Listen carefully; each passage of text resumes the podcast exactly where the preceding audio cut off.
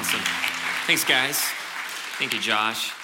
It's a pretty interesting song, especially the way it ends, right? That uh, for breathing to feel all right would mean that there was a time where breathing didn't feel all right. You know, and I think as in a room this size, it's, it's probably safe to assume that uh, many of us have had those moments in life where it was difficult to breathe because of the circumstance around us. That there was a struggle, there was a challenge, there was something going on, and all of a sudden we just felt by ourselves in the middle of it. And, uh, and, and, and, it's just breathing becomes difficult. The, the things that are automatic in our lives, right? How do we do this? How am I going to move forward? How am I going to press on? Some of the lyrics of this song are, are really powerful and quite interesting. It says, uh, in, in one part here, it says, Well, many a night I found myself with no friends standing near all of my days. My little remote here isn't working, guys. I don't know why that is, but if you'd help me out, that'd be great. It says, uh, Well, many a night I found myself with no friend standing near all of my days. You know, and that's this idea of loneliness, of, of loneliness. And most of us have had that expression, that feeling like there's no friends, nothing going on in our lives, nothing happening, right? And we just feel like I'm going through something on my own. I don't know if anybody's ever experienced that, but I have right something hits our lives and it feels like well i'm just standing in this space and there's nobody nobody understands nobody quite get, gets what i'm saying here you know for me in my life those moments where i felt like deep sense of like fear and loneliness something as simple as the cafeteria Y'all ever have that experience? Nobody, right? The cafeteria, right? I, I remember, like, and I don't know, this might surprise you, but I was not, you know, the word for it would be popular uh, in school. Uh, I have a letter jacket to prove it that uh, I lettered in academics, choir, and NFL, the National Forensics League speech and debate. So you can imagine the ladies were lining up to go to the dance with me.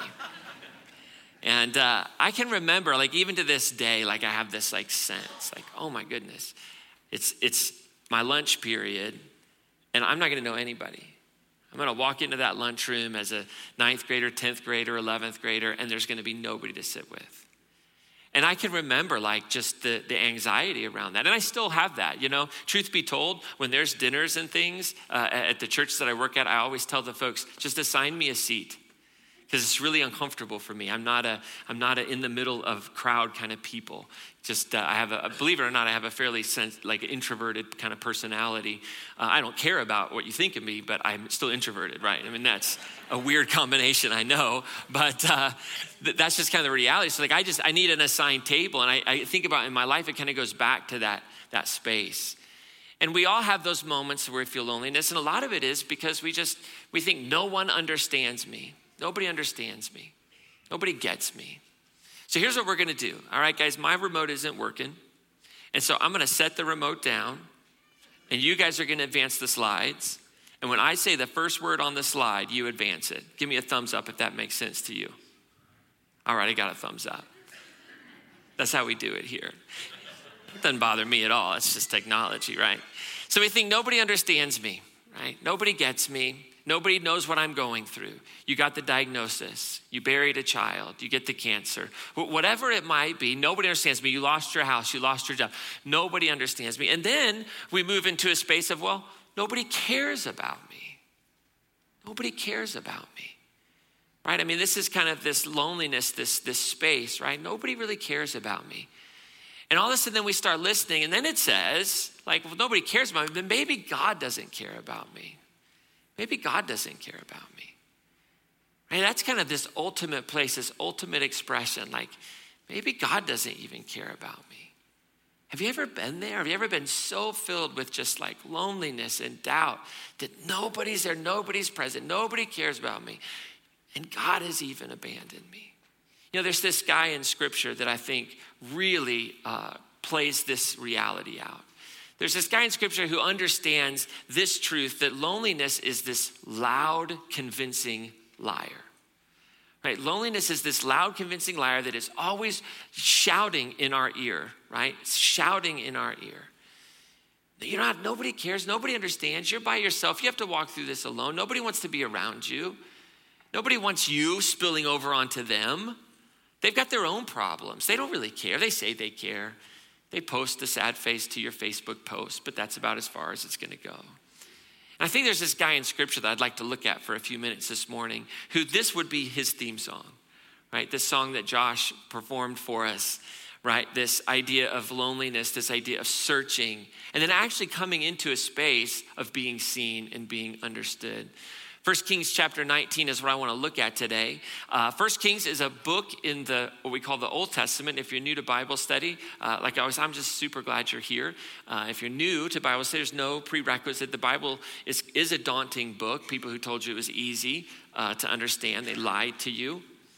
There's absolutely no evidence that the Bible is easy to understand except a few strange people that say it is. Uh, I have seven years of school to prove that it's not that easy to understand. It's easy to misunderstand. That it's easy to do. So uh, everybody can take a breath, and uh, we're a space that's intent on following Jesus. Who uh, is very challenging, but most often Jesus is pretty easy to understand. And but there's this book in, in the Hebrew scriptures, the old what we call the Old Testament, and, uh, and, and it's called First Kings, and it tells the story of kind of the nation of Israel pre king, pre before there was a king in charge. It's kind of the early history of Israel. And there's this guy named Elijah, and he was a prophet. Now, when we think of prophet, we tend to think of like somebody with a crystal ball, you know, smoking it, you know, and just like looking in it. And that's really not, a prophet really wasn't about like telling the future. A prophet was really about uh, telling the people where they were missing it, right? Trying to be this presence, this physical voice of, of God in their lives. That was kind of the, the function of the prophetic. And so there's this great story in 1 Kings chapter 19 that I want to uh, read to you. And uh, I don't know what is going on, but it is like, so you should, everybody turn around and look, just so you can see. I want everybody to know what's going on here this morning. So, I cannot preach without that wall working right. You should just know that. So this will be good. This will help me out a little bit. Anybody got a Bible? I know I might need that. It just keeps flashing on and off. It's the craziest thing. We're going to receive an offering to fix that. All right, that's what we're going to do. It's going to be a long 20 years if we can't get that fixed, right? so here's what it says in first. Believe it or not, I don't have the Bible memorized. I don't. Uh, I know you might think that because I'm pretty awesome, but I don't have a Bible memorized. Oh, well, it's here. We'll see what happens. You're, you'll be on call. You'll be on call. Give her a big hand. Somebody loves me this morning. That's good. All right, so here's what it says in 1 Kings 19. It says, When Ahab got home, he told Jezebel everything Elijah had done, including the way he had killed all the prophets of Baal. So Jezebel sent the message to Elijah May the God strike me and even kill me if by this time tomorrow I have not killed you just as you killed them. Woo! That's intense. That's a great way to start a chapter, right? Like, what happened? That's the big question. Like, what happened? What happened? Well, in chapter 18, you can read this huge contest that took place between Elijah and the prophets of Baal and Asherah. Right now, most of us don't, uh, uh we don't live in a context anymore, right? In our culture where there's different gods competing for everybody's time and attention. Oh, oh, wait, we do. We just call it TV and movies, but at any rate. So uh, there was this huge contest that Elijah called out, and he says, Hey, for once and for all, we're going to find out who really is the most powerful God. Is it Yahweh, the God of Israel, or is it Baal and Asherah? And, uh, and so he has this big contest, and at the end of the day, uh, I don't, I don't want to be a spoiler, but Yahweh wins. Like the God of Israel wins. And, uh, and, and he sets up these, they, they say, here's the contest. We're going to do two, uh, we're going to do, do two altars. And, uh, and on one altar, you do your thing. On the other altar, I'll do mine. And we'll see where fire comes down. And so the prophets of Baal and Asherah, they do their thing and they're dancing around the altar and they're screaming and they're shouting. They eventually start cutting themselves, trying to get Baal's attention. And Elijah's super gracious about the whole thing. He's like totally mocking them, right?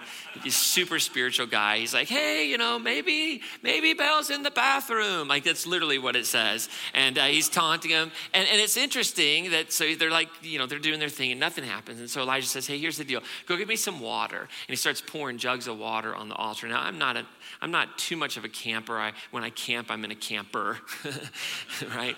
like running water, those types of things. And, uh, but, but I know like wet wood does not burn easily.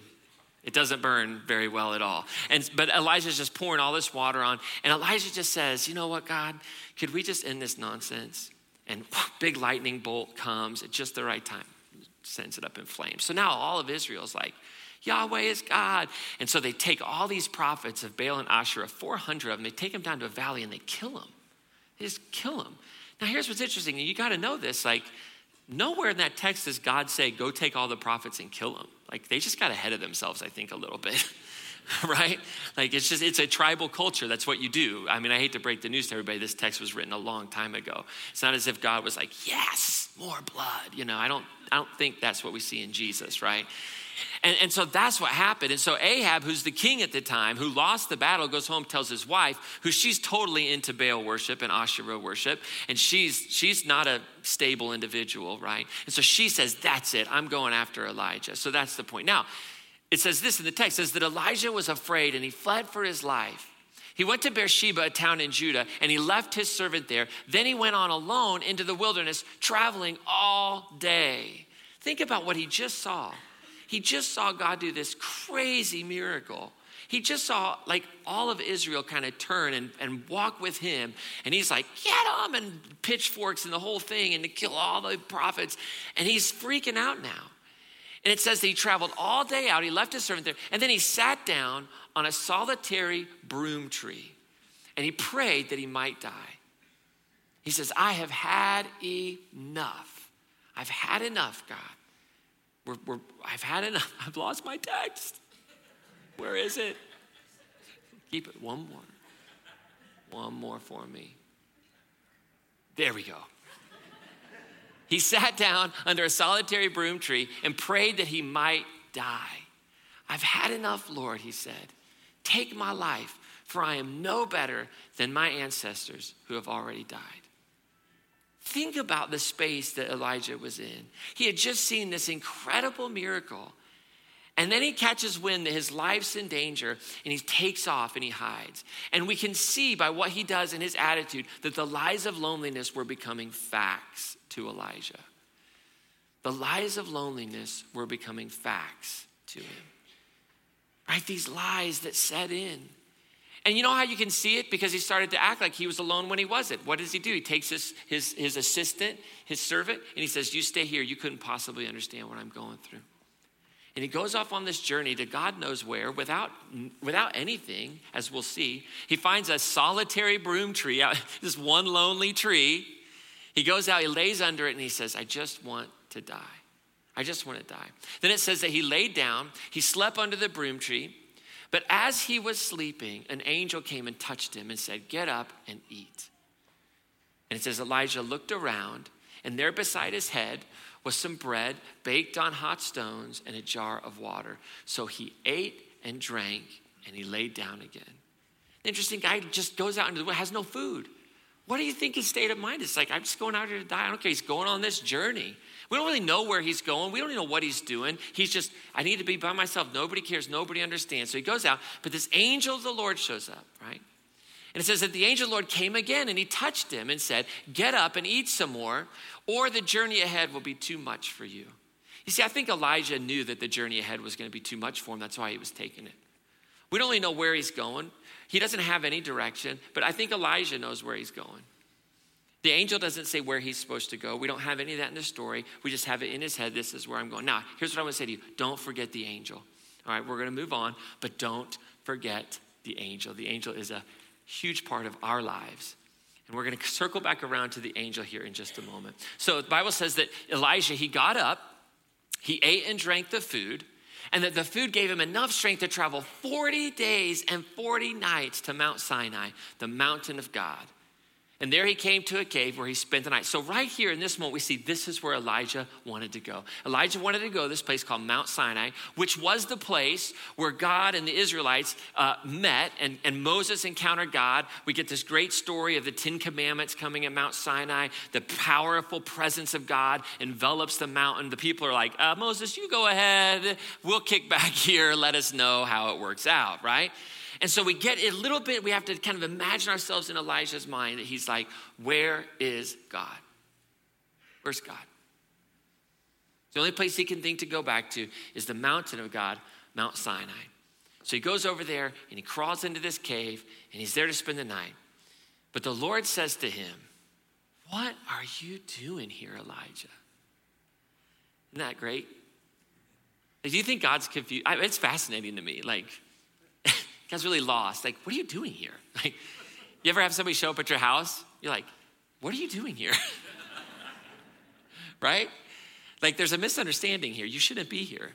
That's the sense that I get from the story, right? That Elijah's like, I'm, I say, boom, I'm to go talk to God. And I know God will be at Mount Sinai. And, and God says, Elijah, what are you doing here? And Elijah replies this Oh, I'm glad you asked. You know what? I have zealously served the Lord God Almighty. And I don't think he spoke about God in the third person in this conversation, right? He's praying. I think, I have served you. I've served you zealously. But the people of Israel, they've broken down or their covenant with you. They've torn down your altars. They've killed every one of your prophets, every one of them. I'm the only one left. It's just me. And now they're all trying to kill me too. That's what I'm doing here, God. I came to have words about this. Where are you? What are you doing? And you know what he's basically saying? I quit. I quit. I'm quitting. That's why I'm here. I want to deliver my resignation to your face, God. I'm quitting. I'm done with this nonsense. Ever wanted to quit? Now remember, this is a guy who has seen it all. This is a guy who watched incredible miracles take place. I mean, he's seen everything, and he says, I'm quitting. I'm out. God, if you're not going to be with me, I don't want to have anything to do with this stuff. I'm quitting. Some of you are in that space right now. See, you're in that space where you've done exactly, and I've been in that space where I've listened to those lies that Elijah has heard. Right? And so Elijah has listened to the loneliness lies. Right? That lie that says, Elijah, everyone is against you. Everyone's against you. That's what he believed. He had seen God do incredible things in his life, but he had believed the lie, everything is against you. He believed the second lie of loneliness that was coming into his heart, right? Elijah, you're the only one left. What does Elijah say? I'm it. They've killed everybody but me. Third lie of loneliness that Elijah believed that we oftentimes do is that Elijah's like, God's done with me. God's done with me. If God wasn't done with me, He'd be with me. People would be trying to kill me. God's done with me. He had started to believe all those lies. And I love what God says. It's like, okay, you got your resignation letter. All right, that's cool. That's cool. I appreciate that. Appreciate you coming all the way over, right? All right, but okay, here's what I want you to do, Elijah. I want you to go out and stand before me on the mountain. Now remember, in, in Elijah's mind, the mountain is this place where God's power is and God's presence is. He said, go out and stand there. And I'm going to pass by. And as Elijah stood there, the Lord passed by, and a mighty windstorm hit the mountain. Big old windstorm, right? We came out uh, the other day out of our house and like just, I, I hadn't experienced wind like that here yet. like Wendy came in, she's like, whoa! Like, our dog was freaking out, the house was shaking, right? Huge wind comes by. It says it was such a terrible blast that the rocks were torn loose. But the Lord was not in the wind. It says, after the wind, there was an earthquake, you know, but the Lord wasn't in the earthquake. And after the earthquake, there was a fire, but the Lord wasn't in the fire. And after the fire, there was a sound a gentle whisper. Think about Elijah's state right now. He's got to be agitated, irritated, frustrated, hurt, angry, all of it. And he's out there, and there's something in his spirit that knows God's not in that, God's not in that, God's not in that. And it says that when Elijah heard it, when he heard the whisper, when he heard it, he knew it. And he wrapped his face in a cloak and he went out and he stood at the entrance of the cave. Imagine knowing that the very presence of God is just outside now. And he wraps his face and he humbly comes out before this God that he's so frustrated with. You see, Elijah wanted this violent argument. He wanted to show up at God's doorstep, and he had everything under mind. This is what you need, this is what you need. But God knew that Elijah didn't need an angry voice from him, that God didn't need a demonstration of power, that, that Elijah that, that Elijah needed a calming whisper. And I wonder what God whispered. We don't know that. It's interesting, we have this whole story. The only person who's going to tell this story is Elijah, right? It's his story to tell. It's the only one. I mean, there's nobody else there, right? And, and, and so he had to have told somebody at some point in time. But he never says, What did God whisper? I wonder if God whispered to him, I get it. I understand. I understand your wounds. I understand the pain you're going through. I understand why you took it upon yourself to go kill those 400 prophets. I understand why you think I'm not there. I get the wounds in your life.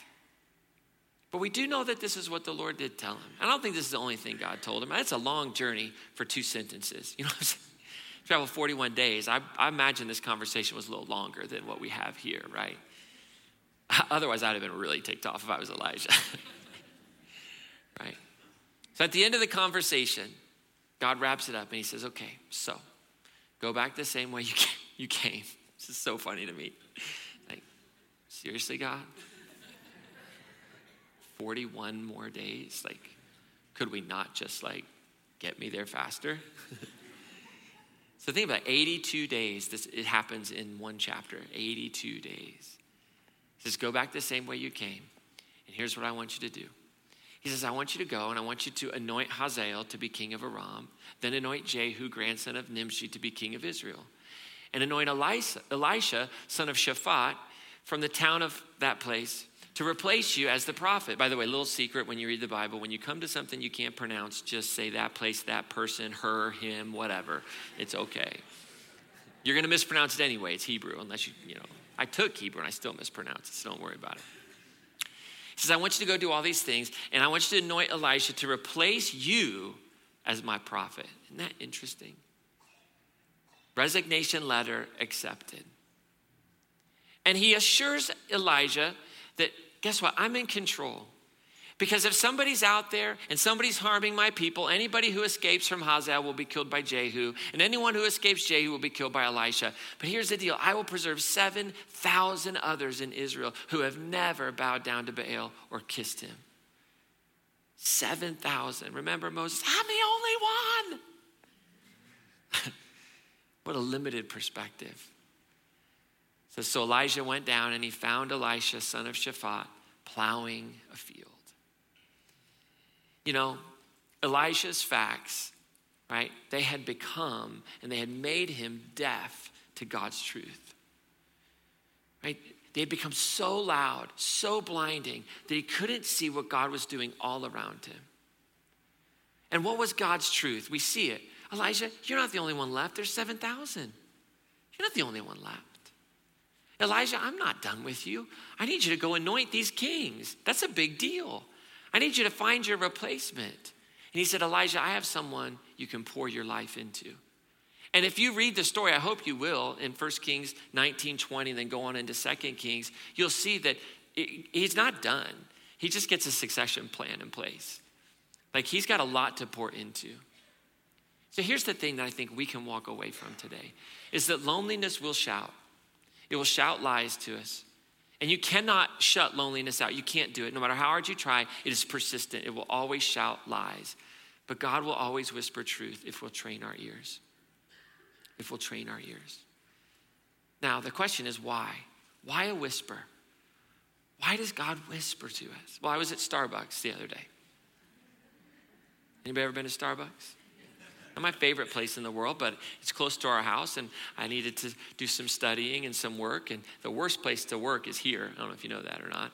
Uh, it's just too much. If you want to study, you can't come into the office, right? So, so I'm there, and I think, oh, it'll be quiet. I ended up sitting in this little corner table, and uh, and there's this speaker, and it's playing the most bizarre music, so loud. And I'm not that guy who's like, excuse me, could you turn it down? The world revolves around me. Like, that's not me. So, you know, I'm just like, I'll just put on my noise, can- my noise canceling headphones and block out the world, right? That's the best thing to do. So I get my noise canceling, put out. Now, all I hear is like instrumental music mixed with like Indian, Moroccan, classical jams. I, it was the craziest music. And it's all this in my head. And I'm trying to think and I'm trying to pray and I'm trying to discern and listen. And I'm just having to kind of cut out all this noise to get through. And I think God whispers because that's life. Because life doesn't stop. When loneliness shouts at us, guess what? You still got to get up and go to work. When the diagnosis comes, you still got a parent. When you lose the job, you still got to figure out where am I going to get a job, right? There still is work to be done. And, and, it's, a, and it's, a, it's a really crappy reality that not everybody can stop. We can't stop. And so I think God whispers, and He whispers to Elijah to say, Elijah, I can't take away the noise. I can't stop people from hating you. I can't stop people from wanting to kill you, but I'm present. And you have to train your heart and train your ears to listen. So, what about your everyday normal life?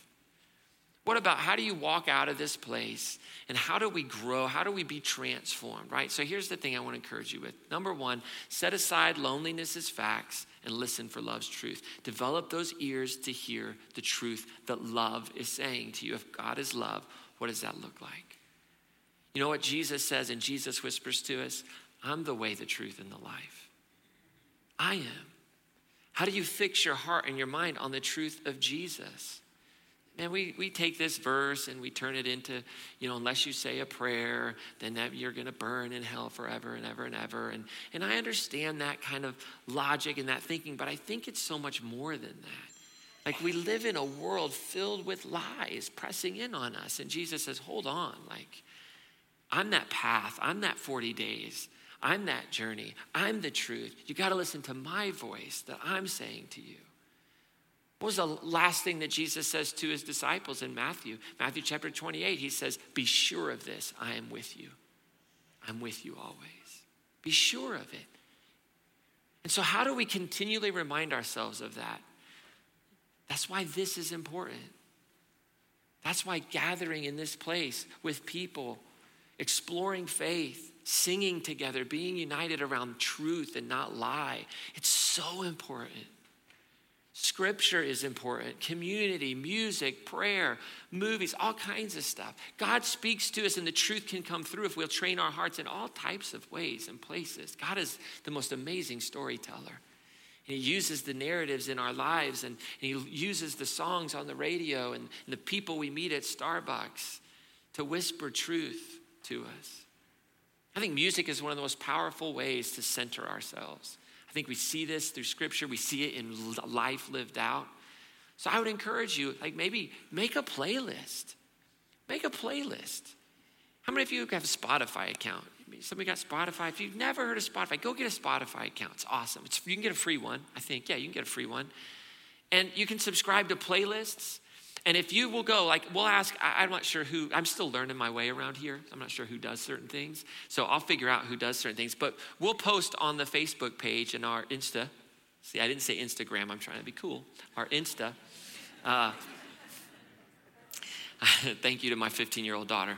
that it's Insta. Okay, so we'll post it, and, and we have a link to a playlist of songs called Hope Rising. A lot of the songs, like the song that Josh sang today, is on that. It says music you're hearing in the foyer. And it's just songs that are about hope, right? Some of them are kind of worship songs, and some of them are secular songs, and some of them are songs. I don't know. There's so many labels, I don't know how to do what it should be, but they're just songs about hope. And man, when you start to feel lonely, like listen to that playlist, and, and it's free. You can listen to it on your phone, right? Your computer, whatever it might be. But that's such a simple way to do that. I want to encourage you to do what is so counterintuitive pour your life into someone. It is the craziest thing that Elijah is so lonely, and the thing that God says to do is go find somebody and pour your life into them. Pour your life into them. And you can do that in all kinds of ways. Find a nonprofit here in town that is a, is a cause that's dear to your heart and give your time to that. Find a ministry here at Crossroads. Think of these folks that went out on the middle school, right? Get connected. Be a part of kids' church. You say, well, Ryan, I don't know who to pour my life into. Pour your life into. You Oh, I'm new to church. So are they, right? I don't know anything about the Bible. Fake it. They're going to give you curriculum. Read it the day before. Act like you know what you're doing. Kid asks you a tough question, just give them candy. this is children's ministry 101 right there. Chewy candy, so they have to stop talking. So you just have Tootsie Rolls in your pocket, not the little ones, because they work through that too quick, like the big ones.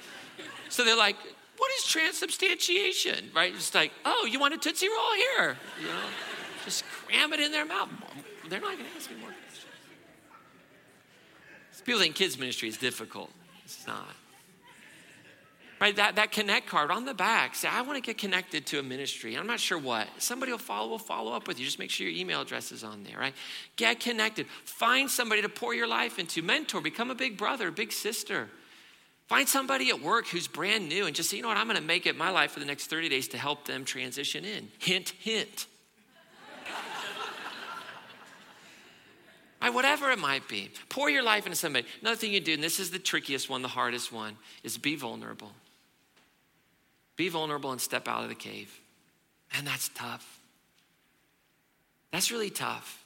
It's tough to talk about your cafeteria. it's tough to talk about those things that produce like loneliness in your life because you think nobody could understand. In a few weeks, uh, it, actually, yeah, in like one week, like October 13th, uh, we have these groups that are starting up. And, and some people are starting their own, some people are signing up for them, but they're called Rising Strong groups. And Rising Strong groups are, are, groups where people are beginning to walk through some of this stuff on a practical, in a practical space. It's based on some research by a wonderful author named Brene Brown. Uh, one of our pastors, Katie's organizing all of it, working it out. And we're inviting everybody to get into a Rising Strong group and start working through some of these things that just latch onto us, that make us feel so lonely, that make us feel like we can't move forward. I want to encourage you, jump into a group, right? I don't think there's a box on your Connect card today, but just write on there. I, I want to I want to be a part of a Rising Strong. Just write Rising Strong on it. You don't have to write the whole sentence. We'll know what that means. We'll put you on the mailing list, figure out how to get you in. If you need help getting into a group, we'll get you in one. If you're outgoing, right, you're extroverted, like everybody loves you, good for you, right? Like that's awesome. So go out there and see, uh, uh, go out there and see Rod. He's got a kit that can help you extroverts who know everybody, who sell cars for a living, you know, and can do all that stuff. And then then you'll just invite, and you'll have this huge group everybody loves. That's great. So you can go start your group. We want to empower you to do that. But if you're kind of like me and you're like, please just put me in a group, just write Rising Strong on there. We'll help you find a great way to meet people. And that may be your stepping out of the cave because you're in that cave right now. Now, remember, I said, don't forget the angels. Here's what's so cool about this I believe this with all my heart that if you and I will step out of the cave, if we'll pour ourselves into other people, if we'll recognize that God isn't finished with us, right? If we'll do these things, you know what is going to happen? Eventually, you're going to become an angel. Out of the ashes of loneliness, angels rise. What does that mean? You're going to get your wings like Clarence. no. It means that somebody else is going to be walking through the wilderness and you're going to hear, go give them food. Because the journey ahead is going to be too long for them to do it without you helping them. That's what that angel does. Angel comes and provides what Elijah needs to make it through his wilderness. And that's what God's going to do with you. And that's what God is going to do with me. And that's what God does with Elijah. Elijah becomes an angel walking with other people through their wilderness. And that's what this is all about. That's what transformation and redemption is to take our greatest pain and our greatest moments of loneliness so that we can enter into other people's moments of pain and moments of loneliness and be those angels. So, as we finish up, Dennis is going to come in just a moment. We're going to receive the offering. We're going to get you out of here. You finish in your Connect card. Pull out that Connect card. Think about your talk notes here. I just want to give you like one minute to think about what is God inviting you into today.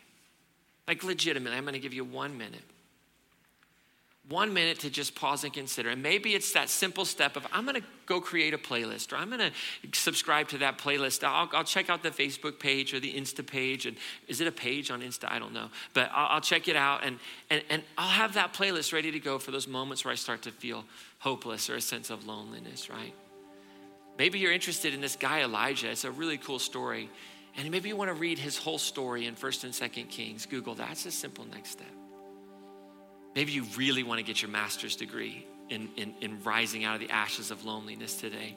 And God's inviting you to step out of the cave and be vulnerable and talk to somebody, to tell somebody you're lonely. And that is scaring you to pieces. I mean, that's scarier than the thought of the Broncos losing again. Right? But you hear the whisper of God in your heart. So, going to give you 30 seconds to just quiet. You might want to close your eyes. You might want to just sit and consider. You might want to jot a note down. Just to consider what is God whispering into your heart today? Maybe you know somebody who's lonely. I don't know. But I'm going to stop talking and give you 30 seconds.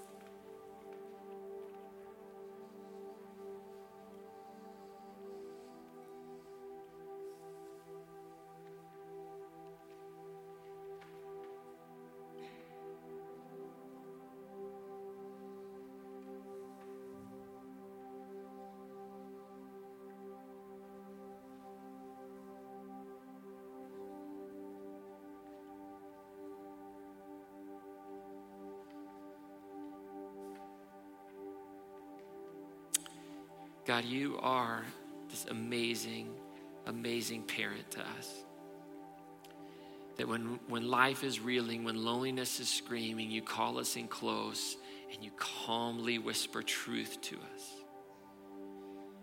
Train us, help us, teach us, Holy Spirit, how to listen to you. For our guests, Lord, for those that are new to this whole thing of faith, God, and things might seem strange, I pray that you'd whisper into their heart today, God, that you're present in their reality and their doubts and their concerns and their fears, that this is a space to grow and question and see what you might have for them. God, I pray just very specifically for those in this place who are in the cave of loneliness. Man, God, give them strength to be vulnerable, to talk to somebody, to get into a rising strong group, whatever it might be, Lord, to just begin to walk into freedom and truth that you're not finished with them, that they're not alone. So may the Lord bless you, may He keep you. May the goodness and the graciousness of our God shine in your life like the sunshine here in Colorado. And when the darkness of loneliness screams in your ear and blinds your eyes, may the whisper of God permeate that noise and bring truth and hope into your heart and into your home. And may God make you an angel to walk into other people's loneliness so that they won't be walking alone, so that they would have food for their journey. In Jesus' name we pray. Amen.